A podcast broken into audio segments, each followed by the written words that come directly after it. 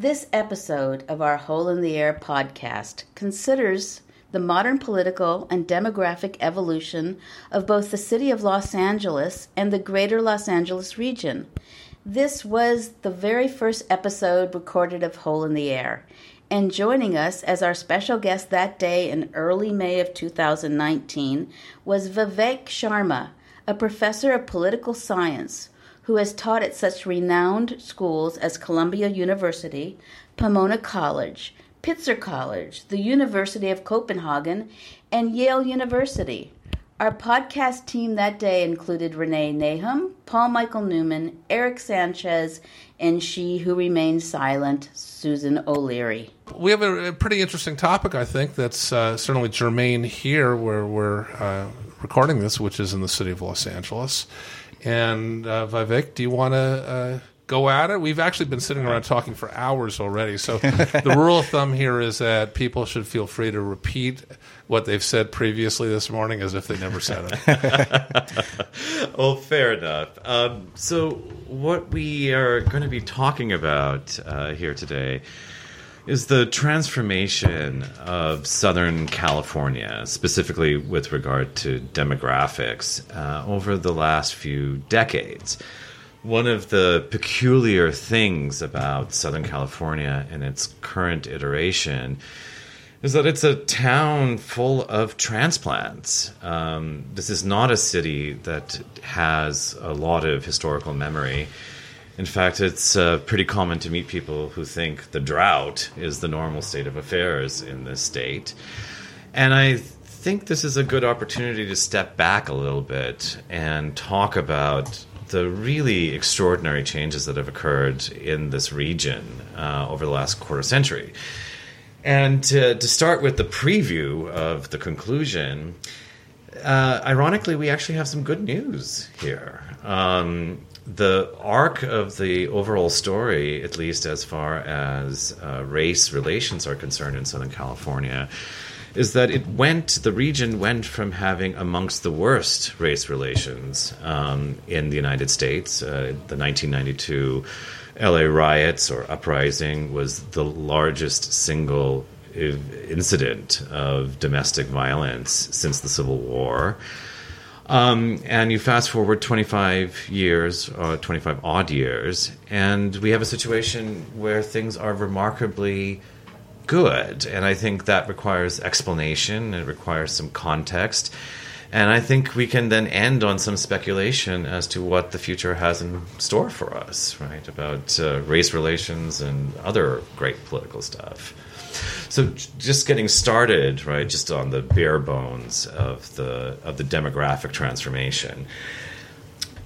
A quarter century ago, and I think um, most people um, who have arrived in LA in the last decade or so don't seem to realize this, but this was fundamentally a white and black city for most of the 20th century there obviously has been a very substantial and very important Latino population in Los Angeles from the very beginning, and we'll address that separately uh, a little bit down the line.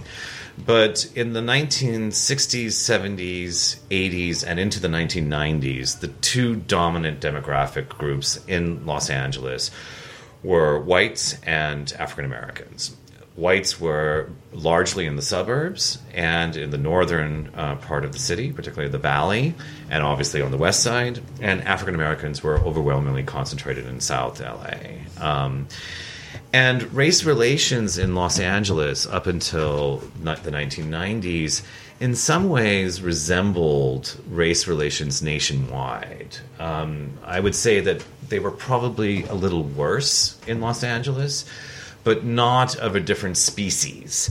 Uh, from Chicago or from New York, uh, both places where you had large historical white working class neighborhoods, uh, along with obviously very politically vibrant African American communities. And one of the most remarkable things that's happened uh, in Southern California over the last quarter century, actually in California as a whole, is the disappearance of two very significant types of communities in Southern California.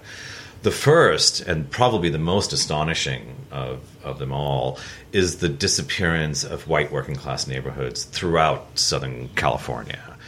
There are obviously, and it's important to state, we're not saying that there aren't white majority neighborhoods. Um, there are lots of white majority neighborhoods, but they're affluent, overwhelmingly affluent.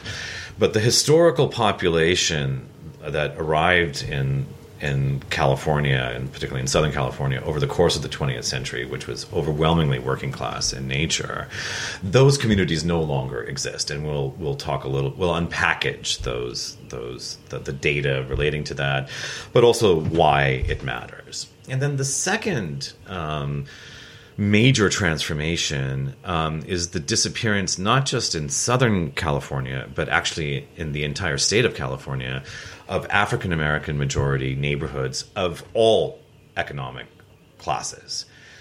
Inglewood is basically the last black majority area in California. And that's a, an astonishing transformation. I mean, one way to sort of preview just how amazing that transformation is, is that the historical neighborhoods that had produced West Coast African American culture, hip hop and, you know, and film and uh, fashion and all of that, uh, those neighborhoods do not exist any longer. I mean, Compton is a Latino majority area, as is Watts, right? And systematically going down the list.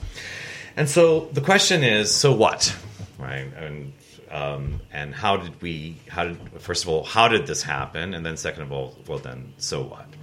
So the story about the demographic, oh, sorry, the story of the demographic transformation, um, in some ways, is exceptional by world historical standards. I mean, generally speaking, massive demographic transform- transformations in world history have always been accompanied by violence. Usually, an armed group moving in to another area and either displacing or suppressing the indigenous population. That's mm-hmm. how demographic change occurs, almost always.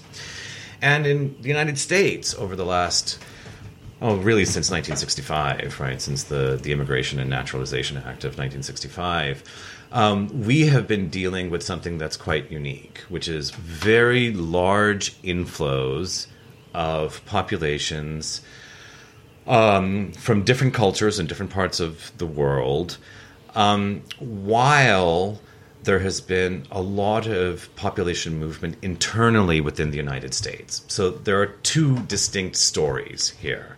One is the story of domestic migration, and that's extremely important as it regards the white population in Southern California as well as the African American population. And then the second and distinct question is one of international migration. I, I think it's well known that about a quarter of the residents of the state of California are foreign born. I mean, that's a very, very large percentage and unusual by historical standards. So the first story is really the end of the what happens at the end of the Cold War in Southern California economically, right, and as it relates to the demography of white of the white working classes. Up until the 1980s, up until the end of the Cold War, Los Angeles had been overwhelmingly economically oriented towards the defense industry, um, aerospace in particular, but also Southern California was host to very substantial military bases. And one consequence of that is that Los Angeles, for most of the post war period, was neither blue nor red. It was somewhere in between, whatever that would have meant in, in those times. San Francisco was liberal, San Francisco was progressive. Southern California, less so, right? There were progressives here but the economic basis of life in Southern California was very heavily oriented towards what Eisenhower had called the military industrial complex. And so um, the Southern California economy, I mean, what drew people to Southern California from other parts of the United States in the middle of the 20th century were manufacturing jobs in in you know in in very particular kinds of sectors that tend to be conservative and military related, but also automobiles, um, oil and uh, gas exploration, as well as refining. So those were the main draws here, and the populations that came to Southern California were very largely conservative. I think that's a fair fair fair way of putting it. At the end of the 1980s there was a general change in the American economy as we as we shifted from the Cold War to sort of a peacetime economy. And Southern California was very disproportionately affected by the end of the Cold War. So a lot of the manufacturing in aerospace left the state. It went to places like Texas and red states in the South. Um, the automobile manufacturing sector disappeared almost entirely. I, I'm not aware of a major automotive manufacturing base in LA yeah. anymore. And even the refineries um, are more limited uh, than, than they used to. So, one consequence of that economic change was that the working class that obviously had worked in those industries left. As the jobs left, they left, right? So that's one part of the story. But the other part of the story is that while these economic changes were occurring, racial tensions in Los Angeles and Southern California pretty much rose to, a, I would say, a crescendo. Yeah, right? their mean, tipping point, right? I would say up until right 95 or so, 96, around then. So we basically have this like 10 year period from the late 80s to sort of the mid 1990s in which there's a lot of turmoil in Southern California. A lot of people are leaving for, for economic reasons. Uh, there's a very large migration from Mexico that's beginning to mature.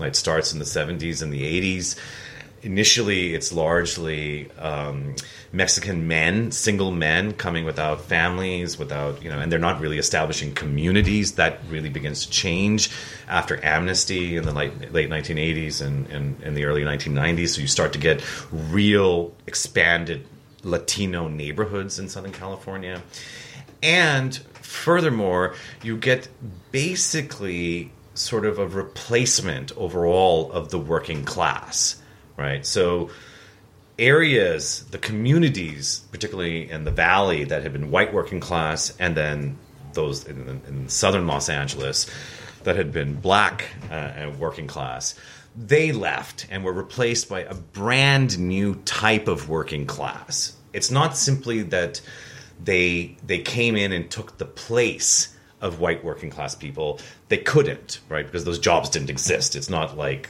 you know, white people left the the, the, the, the automotive industry and then Latinos just moved in. Actually, what they did was bring an entirely different way of living in Southern California, a different economic model, but also a different social model, right, of how you interact with with the areas around you, how you occupy public space, how you interact with the community. It's a very different type of of population. Effectively, the working class in Southern California, regardless of their actual ethnic identity, is Latino in culture. That that is the culture now of working class Los Angeles, and that is exceptionally new. I mean, this is not how it was historically, and so here we have a dilemma, which is to explain, on the one hand, massive demographic change millions of people leaving the state every single year and those people being replaced by largely people from from from in this when we're talking about the uh, the working class foreign born people there's a second major demographic transformation that happens around that time too, although it starts really a little bit later. It starts sort of towards the end of the 90s and then really becomes assertive um, after the, the turn of the millennium. And that is the large influx of, of college educated whites who work in the creative industries for lack of you know a, better term but but really this sort of interesting merger of the entertainment world with high tech and it brought with it real structural problems, which I hope we'll, we'll talk about, particularly on the west side of Los Angeles. I mean, when you start looking at neighborhoods like Venice, um, it, that's it's almost unbelievable what happened in, in, in, in, those kinds of places.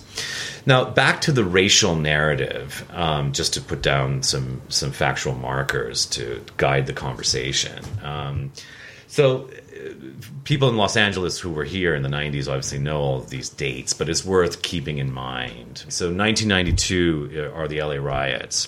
And at the time of the LA riots, California uh, was run by Pete Wilson. He was the governor of the state.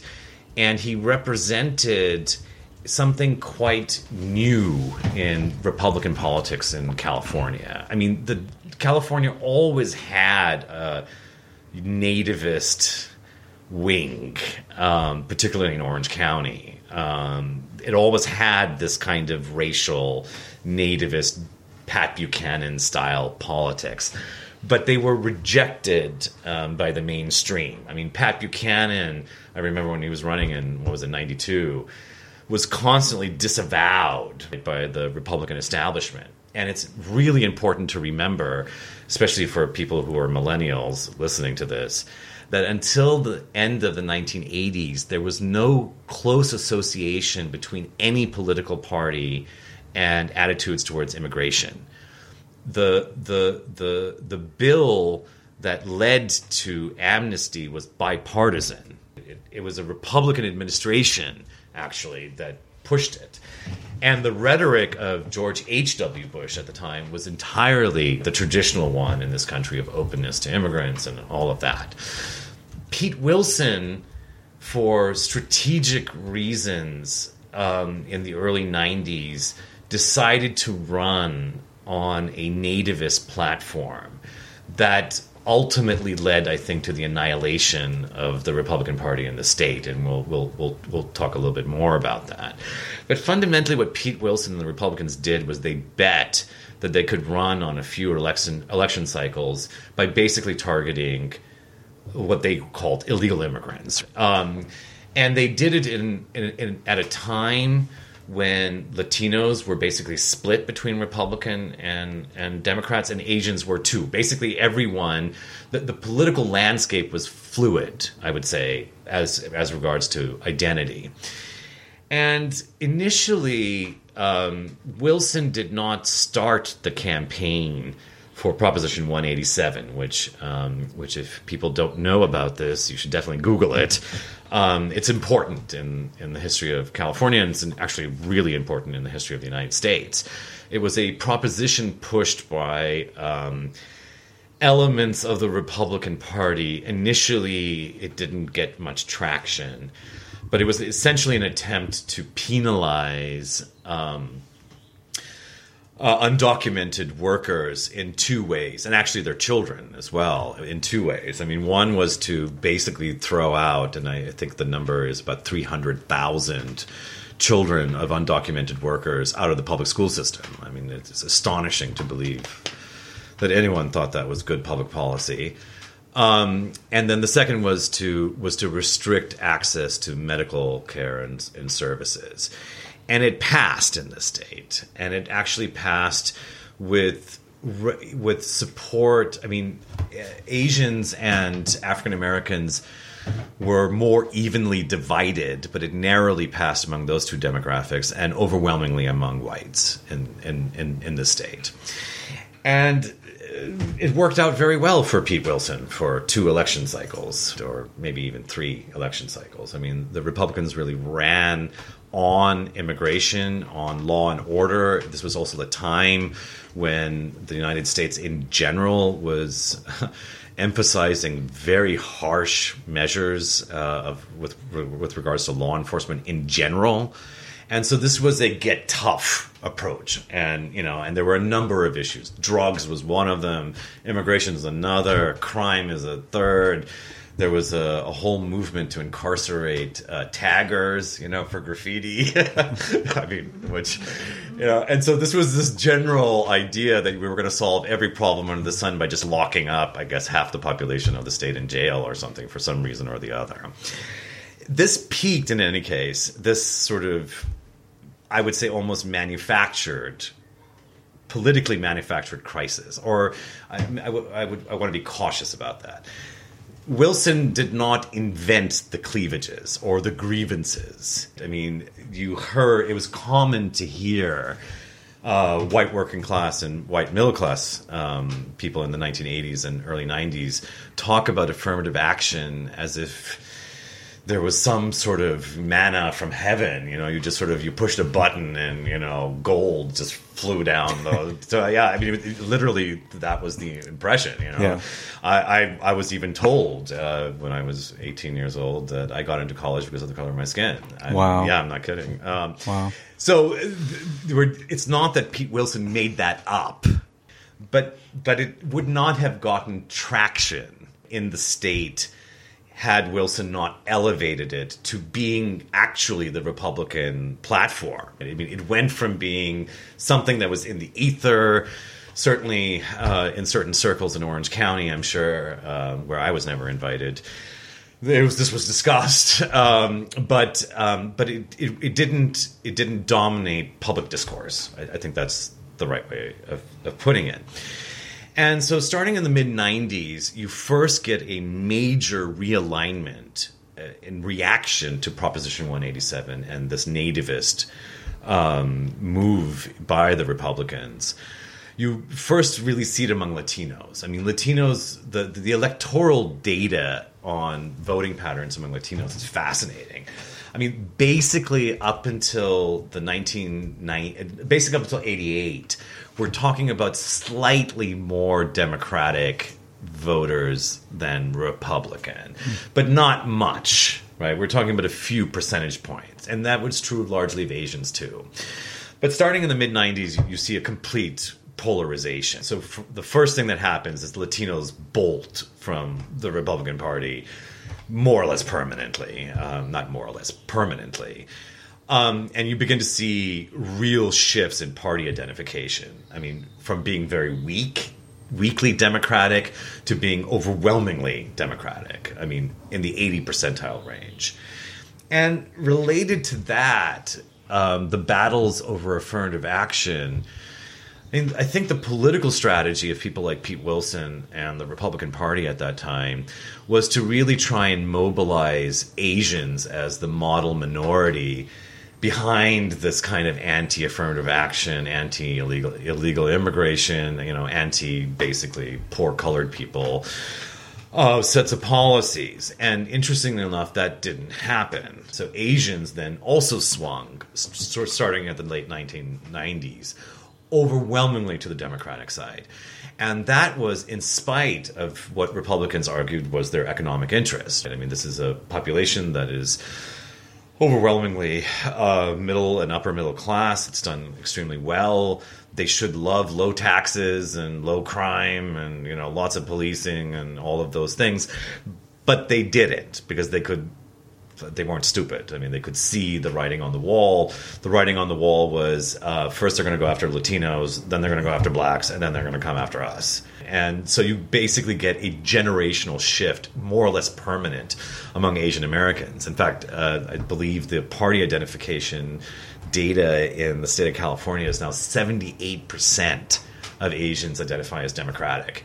And it's kind of single issue. I mean, or at least how Asians got to become democratic was almost entirely about identity politics. It was a reaction against white identity politics, actually.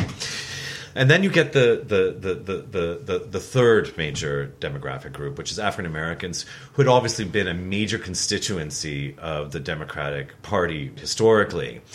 But the early 90s revealed real problems um, in inter minority relations. I mean, to put it mildly. I mean, one of the, the things about 1992 was that it revealed that the, I mean, much of the violence of the LA riots ended up being directed towards Korean owned businesses.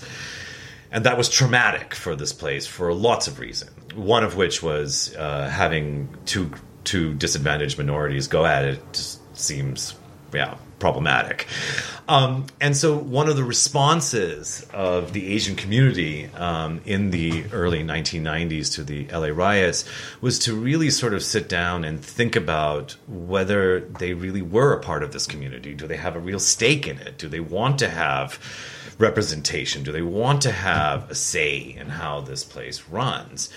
And they decided yes. I mean, that they were going to stick it out. And you began to get all kinds of initiatives between African American community um, organizations and Asian American uh, community organizations. And luckily, and this is where you know the the structure of the Democratic Party at the early nineteen of the early nineteen nineties was fortuitous, I think, for the state the Democratic Party, the structure of the Democratic Party allowed for this kind of more relaxed internal discussions, I think. It wasn't across partisan lines. All of these were conversations that were occurring within a large tent, but nonetheless a tent. And I think that's really characteristic of California politics generally right now. I mean, I don't get a sense, I mean, we were talking about this earlier, but uh, I don't get a sense that thing, temperature is not high in this state about political issues internally. I mean, it is with regards to the federal government and what the Trump administration is doing. But by and large, locally, it all seems like an internal democratic conversation about just about everything. Um, and I, I really think that the roots of that go back to how the Democratic Party was able to provide a very specific space in which different groups were able to come and have conversations about what kind of community are we going to have, what, what kind of relationship are the different groups going to have. And it was timely because, um, as we were originally talking, I mean, as we were talking about initially, this was coinciding with the massive influx of Latinos. And the this new Latino community that was forming in the 1990s in Southern California was obviously moving into areas inhabited by other minority groups. So, because one of the things we have to talk about in, in terms of race relations in Southern California is the extremely interesting combinations you now get in Los Angeles. When you look at a neighborhood like Lincoln Heights, well, Lincoln Heights is a Chinese and Latino neighborhood. Now, that's, you know, th- this, we're now beginning to talk about race relations in Southern California without reference to a dominant white culture. And that's new. I mean that wouldn't have made any sense historically. I mean historically it made sense to talk about whites and everybody else sort of. Right? i mean it was it was it was probably a bit too broad brushed but nonetheless i mean we're now dealing with interactions in southern california where where you have latino and african american neighborhoods. And things are fine. I mean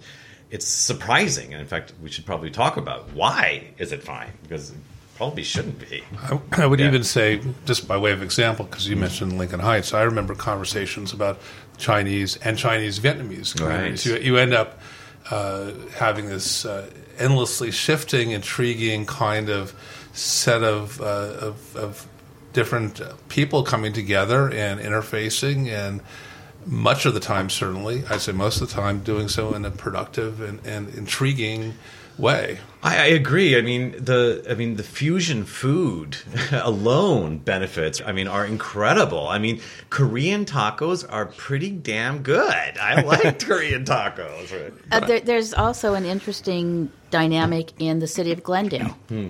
which was predominantly white for yeah. a very long time, very conservative in fact, a very scary place when I was growing up in mm. the 60s. Hmm. We were told, don't go there after sundown, you know, if you were Jewish. Oh, my goodness. Yeah. Wow. Um, and now it's, uh, then it became predominantly Armenian. Little Armenia. And now it's Armenian and Latino. Mm. Latino. And um, there's some skirmishes. You know, they've had some issues in the high schools, mm. but it seems nothing big people seem to have settled down. There, there was a, there was a time, uh, just talking about Glendale for a moment. Uh, well, Central Avenue in Los Angeles mm. was in many ways the, the kind of the Harlem Renaissance uh, West, if you yeah. will.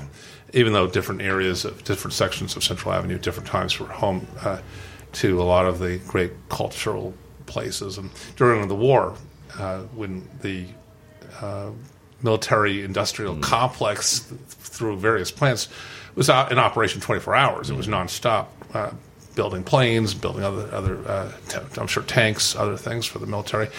And people in their off hours would go to Central Avenue and would, uh, at any hour, there were places open. You'd see the great jazz musicians of, of our time uh, playing, of their time playing, and, and all kinds of other things happening.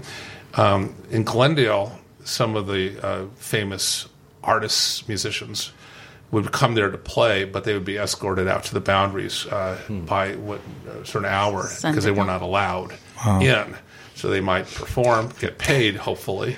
Um, but Levi, I do want to mention one thing in passing, which is you talked about the, uh, in a sense, the the fortuitous presence of the Democratic Party in terms of being a space where people could have these discussions.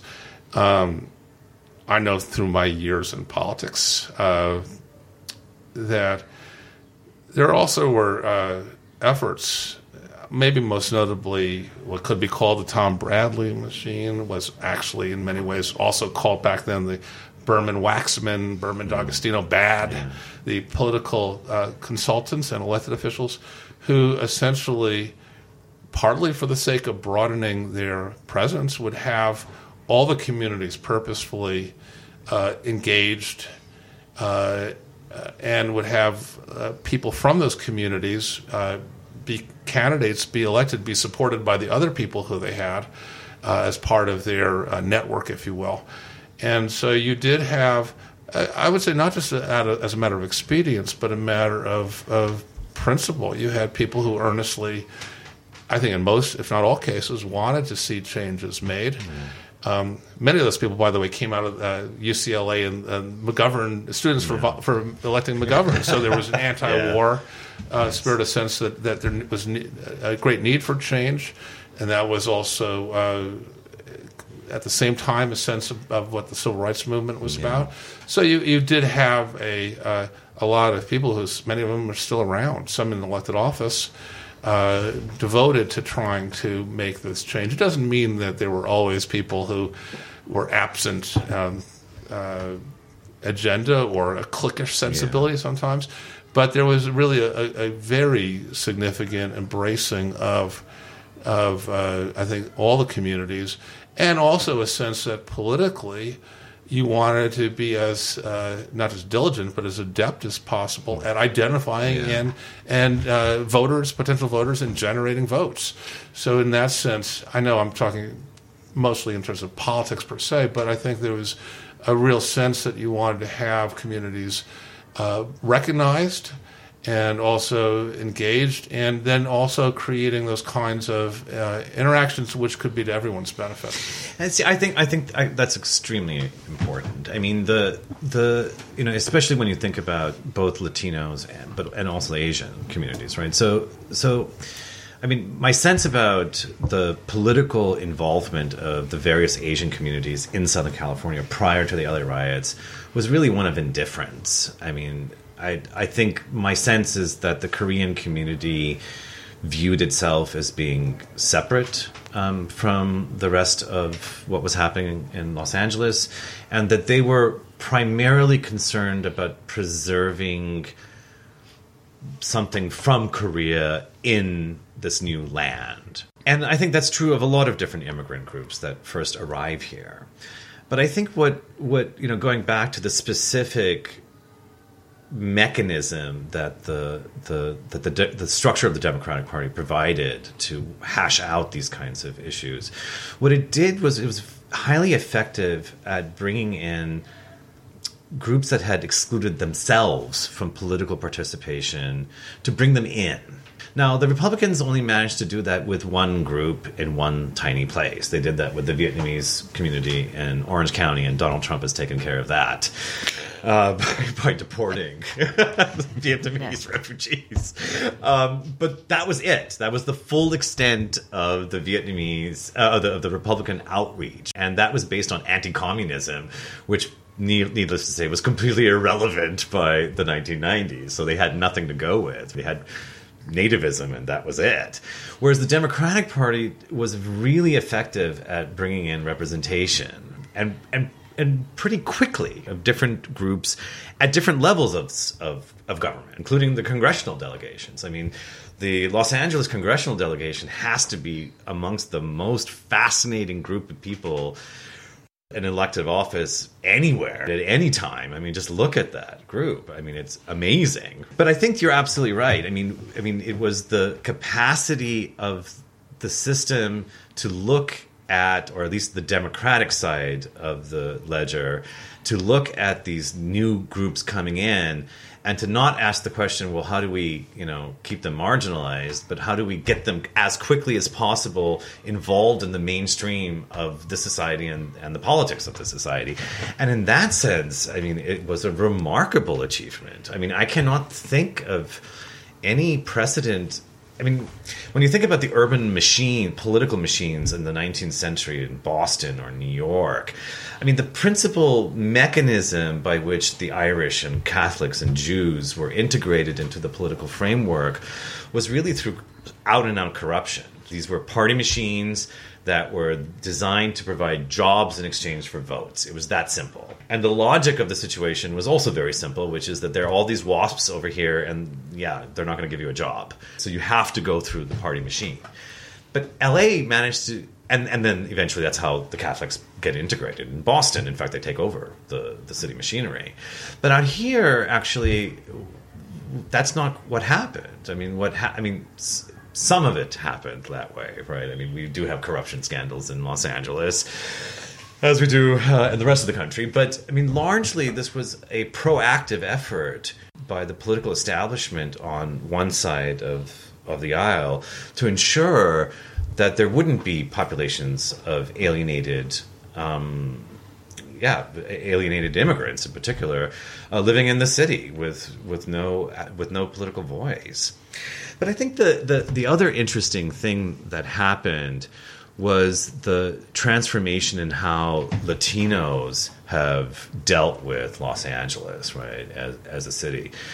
I mean, the the most interesting part of the the la- I think the of the demographic changes in the last thirty years is the creation of something quite new and quite distinct, and that is a Latino Southern California culture with very specific institutions, very specific types of, of interactions, and very different usages of public space. And I think in that sense, we're all slightly, you know, Latino now, right? I mean, we, we all eat tacos we all go to parks. You know, I some of the most extraordinary um, events that I've witnessed in Los Angeles are just you know walking down downtown LA streets because there's actually life on the streets now. there are actually people yeah. doing things. I mean, they're actually selling stuff, and in that sense, LA, you know, in some ways, is more like every other city on the planet. in a way that it hadn't been uh, for for most. Of, and I, I do think that's something that a lot of people rejoice in, and yeah. especially, I think the uh, let's just say younger generations find that appealing. I will say that occasionally I hear something, somebody or other say something which I. I think is, me- is meant to be disparaging, and I find dispiriting, which is when they say this or that specific neighborhood is third world. Yeah. And it's said as an insult, uh, yeah. I think. And it's uh, a vestige of sorts of the kind of, of uh, bitter regret and tension yeah. that happens when people, some people experience change. Uh, you I, I, want to note that um, also in terms of some of the, the, the, uh, the changes you mentioned, over the course of time in LA, one of the issues that was close to being a flashpoint issue, if it wasn't, was busing. Yeah, that's right. And that's certainly, you know, I, I don't want to, I would not want to suggest that everyone in party, in one party was for yeah. busing and everyone in the other party was against. Uh, it, it, struck certain as a political issue. It was more intense in, let's say, the San Fernando Valley, I believe, mm. than let's say most other areas uh, in terms of people uh, wanting yeah, not right. to have busing. Valley. And it was something that really uh, did cause a lot of strife uh, in terms of people's emotional sense of, of place and, and, community. But I do think, uh, you know, we've we've moved very far beyond that in a lot of ways. Though, as with many cities, there are issues in terms of who is served by the public school system, and it's not like those issues and challenges and opportunities have disappeared. Yeah, and I and I think there's. I mean, so I mean, when we view Los Angeles, obviously from the perspective um, of the identities of the people sitting around this table, for us, this has all been wonderful. It's a, something to celebrate and to be to be impressed by almost. Um, but there's a there's a second part to this that I think is, it is important that we acknowledge um, and we address in, in in some way. And that is that you know in some level the history of Los Angeles is one of profound you know demographic transformation but also of loss. And the problem that we often have because we're we are the primary beneficiaries of the changes that have occurred over the last generation is that we often have a hard time acknowledging that though that worlds disappeared here that the landscape that had created the Reagan revolution was a very specific vision of a very specific kind of society. Now, it was very exclusionary, but it was nonetheless a, you know, if, if you, the, the, great German historian Leopold von Ranke said, you know, in the eyes of God, um, all societies stand justified. Um, he said it in the 19th century. I don't know if he would mean it now uh, after Donald Trump. No, I'm just kidding. Or, or, or, the Holocaust and all of that, right? I mean, so you know, those caveats aside, um, I still think that it, it's a call for empathy. That you you cannot understand something that you don't empathize with. And the thing about uh, when I encounter and I have conversations with the remnants of the white working class. Um, I, and I, am not hesitant to talk to people. Um, I, am almost curious. Um, my the, the, my my sense with them is this overwhelming sense of sadness um, that a world and and of surrender because the world that they lost is gone and it's never coming back. And you know, just to put this, you know, put this in, in, or at least hopefully elicit some empathy for that. I mean, I am the grandson of refugees. I mean, my uh, grandparents were expelled um, from Lahore in 1947, along with millions of other Hindus and Sikhs who moved to what is now India, and then, and then of course, there was a movement the other way. And for most of my life, um, I heard from my grandmother in particular these woeful reminiscences of what life had been like in Lahore. And, you know, and it came down to the most precious items, even at the end of her life, was the were, were the furniture that they somehow managed to drag wow. from Lahore to Delhi, you know, and it, it was still there. In fact, I, I, I had asked that I be given that. And, will. I, um, I, have not received li- it yet. If you're listening, well, that's too late for that oh. one. But, um, but, but so I, I, because the identity, right? Yeah, and and I and and and I and I want to make sure that we don't obliterate that past either, mm-hmm. right? Exactly. I mean that we acknowledge that you know that that for most of the 20th century Los Angeles was paradise for a very particular demographic. I mean, if you were from Oklahoma in the 1930s, there was no better place on earth than Southern California. I mean, are, are is that is that really the fairest description or the most complete description? I mean, those of us who grew up either, you know, thinking about uh, or reading or viewing Grapes of Wrath yeah. and, and, other uh, oh. historical renderings. I mean, yes, yeah, I you had the yeah. marketing of Southern California as the, uh, the, the, heaven on earth, but then you had times the reality. I think what I understand to be the reality of how people were exploited. Uh, even to the point that probably saying murderously exploited is, is is not a bad way of putting it Um, that said, Yeah. um, you know, when we think of the of Los Angeles and California, I think due diligence and shared humanity means we think of the differences, which are severe, and we the you know, some of the things that come to my mind are.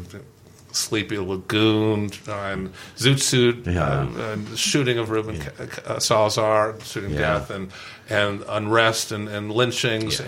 and uh, the internment of Japanese Yes. Americans in concentration camps. So the, the horrors are Yeah. there. I think uh, for me, the, the, Yeah. the wonderful uh, experiencing of what you're talking about is the hope that not only we have here in Southern California, California as a, as a whole, but really what should be inspired in all kinds of people anywhere is is the premise that we can uh, move beyond so much of that uh, at times wretched Yeah. uh, reality, and we can do it, frankly, just by being neighborly and friendly and tolerant, understanding. It's not the worst uh, message on earth. Anyway, so I, I did want to, Yeah. as much as I'm sure many people from Oklahoma have adored being there, I suspect. But I think One there was two. there was marketing involved with the California Yeah, Dream. that's I right. mean, you know, it was the Beach Boys. It was yeah, Or it was or you know. California Yeah, girls picking, and yeah, you know oranges. driving fast cars in Yeah. Pasadena or whatever. And that's the California California culture that you were talking about back then, and how it's changed now, right? Yeah, I mean, so I mean, I mean, if you, I mean, one of the things that I did in preparation, you know, for this podcast was I went and looked at old maps of LA and just went back like all the way.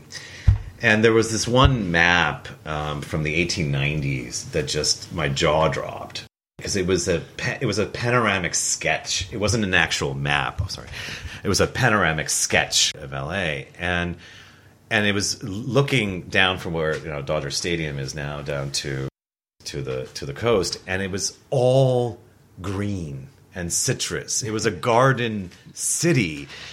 And I, I just remember thinking, "Wow! I mean, I, I, that's just impossible to believe. I mean, just miles and miles and miles of greenery. And so, what the, it's being sold to the, the myth of California that's being sold is you know healthy air and f- fresh fruits. I mean, who in Oklahoma was eating oranges in the 19th century? Probably nobody. And and in that sense, this sort of image of a bucolic world for white working class people, of course, who were the f- people who really settled, especially the places like the San Gabriel Valley, right? I mean, religious communities just picking up all of them and just moving uh, out here.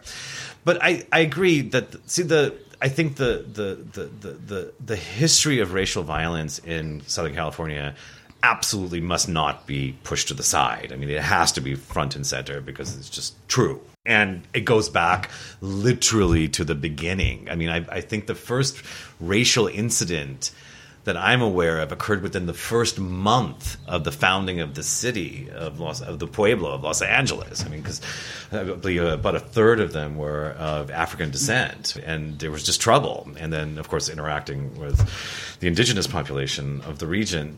So, race is definitely it's it's the one theme that's almost impossible to get away from in the United States in general, let alone here.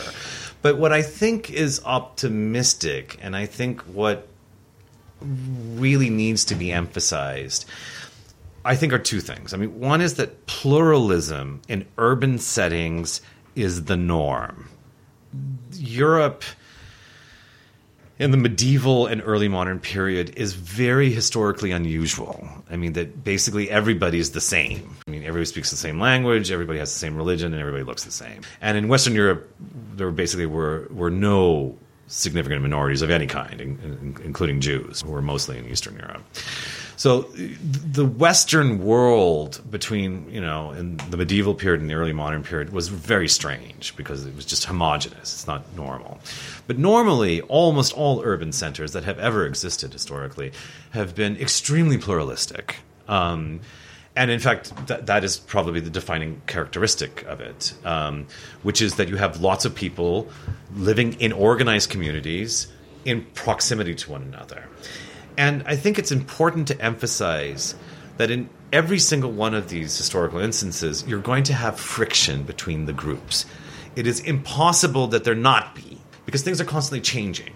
And furthermore, and this is something, you know, f- probably a topic for another podcast, but that community matters. It matters for your identity, but it also matters for your livelihood, for your existence. These communities are not abstractions. They're not simply things that are comfortable because you like the food or the smells. These are networks of of institutions that allow you to function in the society. In fact, they give meaning to your existence in the society. So those communities are real, they're important, and the traditional liberal notion that society is simply comprised of individuals is not a very accurate description. I mean, it's a nice aspiration, but it's not an accurate description. So, in a sense, Los Angeles is becoming beautifully typical of the urban of the urban pattern of Eurasia going back, I don't know how long, over thousands of years. And so the key here is not that pluralism leads to conflict there will be tension there will be friction there will be as people are moving uh, there you know to different neighborhoods people are moving out there's always going to be that friction i mean there's friction in a marriage there's friction in a family there's no getting away from that Try right? moving in with somebody, right? Oh yeah, or try moving out Yeah. because I'm still trying. Oh, I shouldn't say that, sorry. Um, so, um, but the, the the key point for Los Angeles is that we are now a world city in the normal sense of the term, which we weren't before beforehand, California uh, or Los Angeles was a white city with minority communities that had to be kept down with actual force and violence. And, and a staggering amount of resources, public resources, were deployed to maintain that hierarchy, right? This was a daily thing. I mean, if you were an African American male, you woke up in the morning, and I'm sure the first thing you did after you brushed your teeth was like, okay, well, who am I going to run into today? You know, but that structure is now gone. What we have in its place is a much more fluid power structure. We have a much more dynamic um, intercommunal relations, and you're also now beginning to see, which I, pre- I I'm certain is going to become a much more solid trend, a distinctive Los Angeles culture that is becoming much more distinct from the rest of the United States than it had been historically. In some ways, Southern California historically could have been viewed as the quintessence of sort of white suburban America. We're no longer that. And in its place, we have something quite different and new and and I think normal, which would then imply stable, I think. So I have a, a few quick comments, uh, thoughts. I just want to toss out there. These may be actually for later podcasts. Who knows? Um, one is you, we talked briefly, or you know, we talked for a little while about the sense of loss that Yeah. some have had. Um, I was reminded of something that happened. Uh, I think maybe it was last year. Uh, Council member Mitch O'Farrell spearheaded here in Los Angeles uh, the changing of the name of C- Columbus Day, Columbus Day. to Indigenous Indigenous Peoples Day, and there there was a lot of dialogue that that office had throughout the city with anyone who was of it, uh, was interested, but also among others specifically the Italian American community, which has had a very vital presence Yeah. here in Los Angeles. And there were some who were not so happy. There were some who were content with the idea that instead of separate day, I forget if it's called Italian Americans Day, something along those lines, uh, has been instituted. Uh, but it speaks to change Yeah. um, that that there was the willingness to think more holistically, if you will, about the nature of this city and all of the people and those who might take affront at what uh, we now basically can say is the common consensus of historians, that, which is that Christopher Columbus was no angel. um, and yet that transition Didn't discover That's- America. that, that transition did happen. Uh, you know, we can look at, at the tumult, which they were aware of, of course, in, in that council office, the tumult over uh, the statues of Confederate leaders, Yeah. and that has been not as uh, peacefully handled, or maybe it hasn't in some places, but there's been more and more uh, kinds of uh, uh, extreme uh, and extremist action over that.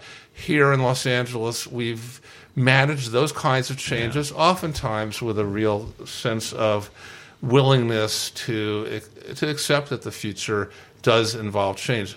L.A. specifically, but also California. Um, but LA is very much a place that's a newer city anyway. Yeah. And to some extent, even while old forces might want to govern it according to their understandings as to what culture should be and power should be, um, we also have a fair share of, of visionary input. And you can even talk about a Disney, um, right. for better and worse. Yeah. You can talk about the, the idea that we can create it, not just create, but recreate the landscape, the map, the technological things that bind us together. So we lose some things in the process. We gain other things, maybe. Uh, the internet also is, is coming along and changing all kinds of understandings of community. And I would just say that um, we try, I think one can say, to to to uh, to figure these things out so that obviously one of the big issues in Los Angeles, especially, but across the country, has been policing and uh, related issues of uh, incarceration, brutality. Uh, but here in LA, since the days I, I think I mentioned Mayor Bradley, but those those were also the days of Daryl Gates, the chief of police, and a lot of changes have happened. I, I won't go into the entire history, but the Christopher Commission, which came along after what happened, uh, That's right. uh, the, the unrest or riots or whatever Yeah. whatever we call it, Insurrection. insurrection. Um, Newly We- elected Democratic sheriff. we, that's, that's another story, but, but we, we have we, we, we do have uh, a real commitment to community policing. I say real. I want to say a systemic commitment. I don't want to say everyone, every officer, every person in every community agrees about how that should be handled, or if it's to be handled authentically and with integrity. But there's a significant shift in how. Uh, power relations are handled, how the that's right. understandings of people who are not white Yes. uh, might be affected if they are treated in a harsh or unju- unjust way. And so I think that that these are all. So, I'm not trying to be categorically uh, Pollyanna-ish about this, but these are all things that really speak well for how a large city, a huge place, a, a, a crucial economic engine Yeah. for this world and this, certainly this country, how all these things can move forward in a way that actually does allow for people to uh, to more and more grow comfortable with where they live. And I and I think that that that the the key lesson, insofar as LA has something to teach uh, the rest of the country, is that that demographic change is not it, it is not destiny. The outcome of it can can can vary. I mean, you can end up in a very bad place if it is not managed properly. You need appropriate political and and social institutions to manage it. There was real wisdom in how Los Angeles responded. I mean, not necessarily the government, not necessarily the state, not indiv- necessarily individual politicians, but the way in which the various communities responded to the Los Angeles riots was extremely healthy. And it wasn't clear, I think, at the time that it would be. I mean, it sounded like common sense. Yeah, maybe we should talk. it seemed reasonable that, you know, getting to know your neighbors is a good idea. But it didn't seem that we were actually going to move anywhere beyond that. Um, there's one last comment I'd, I'd, I'd like to make, and, you know, this is a bit of an ominous um, point. But it does strike me as being important to note that the the equilibrium that we now have in in California, I think as as as a whole, but really here in this region, with regards to the attitudes towards diversity and multiculturalism and pluralism and and, all- and all of those those things. There, there was not an internal argument in California in which the opponents of those things were changed their minds. There was never a moment at which at which former members of the Ku Klux Klan and various white supremacist groups had an aha moment. Oh, this is really awful. Or why shouldn't I enjoy tacos? or something like that. They left the state. And and that's important to remember because what it does is it provides us with a safety valve. I mean, the the the troubling question at least for me is what if California really were a country? And what if you did not have outward migration of of particular demographics? What then would have happened? Because that's closer to the current situation in a, in a place like London or in, in, in, in France, right? Where, yes, you can move right, around Europe, but the linguistic barriers are such that it's not that simple. I mean, whereas here, you really can have millions and millions of people flowing in and out without there being this kind of traumatic rupture that would normally happen uh, elsewhere. But I think it's important to remind ourselves that what didn't happen is a consensus between between all of the demographics that were here in the late 1980s. That at some level, a lot of these problems got resolved by outward migration of of constituencies that were opposed to it, and the in, influx of immigrants who were then just socialized into what we had existing. So, uh, somebody from Central America moving into Lincoln Heights isn't going to bat an eye about having Asian neighbors. It's a non-issue. In any case, but I, but it's also important to to be clear, at least from my perspective, that what you then need more than ever, in a way, is the kind of political activism, activism and legal and efforts mm. that allow people rights to vote, yes. to live in any community where they can at least afford to live, yeah. um, to get on a bus and sit anywhere. All the things that have been achieved to to to have a right to uh, to, to send their kids to yes. a decent school. Um, and these are, are things that, even if to some extent they've been resolved uh, legally, there are still ongoing mm. political struggles. Uh, and and everything is always at stake. And I yeah. think, you know, certainly part of what needs to be done happens because people are comfortable with their neighbors, no matter, yes. let's say, what their color, skin, yeah. or their language skills, and whatever set of skill of languages they may speak.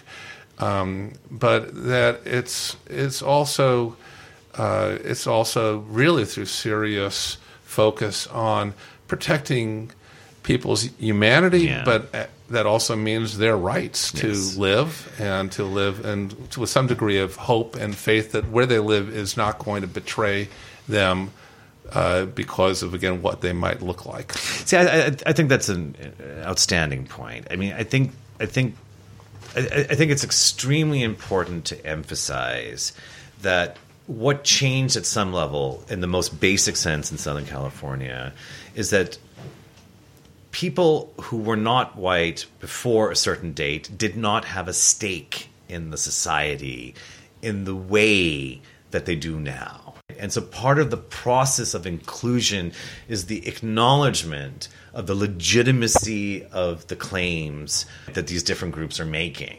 And it just wasn't there before. Because before it was this binary choice. I mean, either it's this white suburban vision, you know, with the swimming pool and the bikinis and all of that, or it was the ghetto. Now, I think what we have is, first of all, a more dynamic sense of what is normal I mean, I mean, not everybody needs to go live in the suburbs with a swimming pool and you know fruit trees, um, but also the sense that you know it only works if the legitimate claims right of different groups are actually taken into account, and that that was fundamental, I would say here.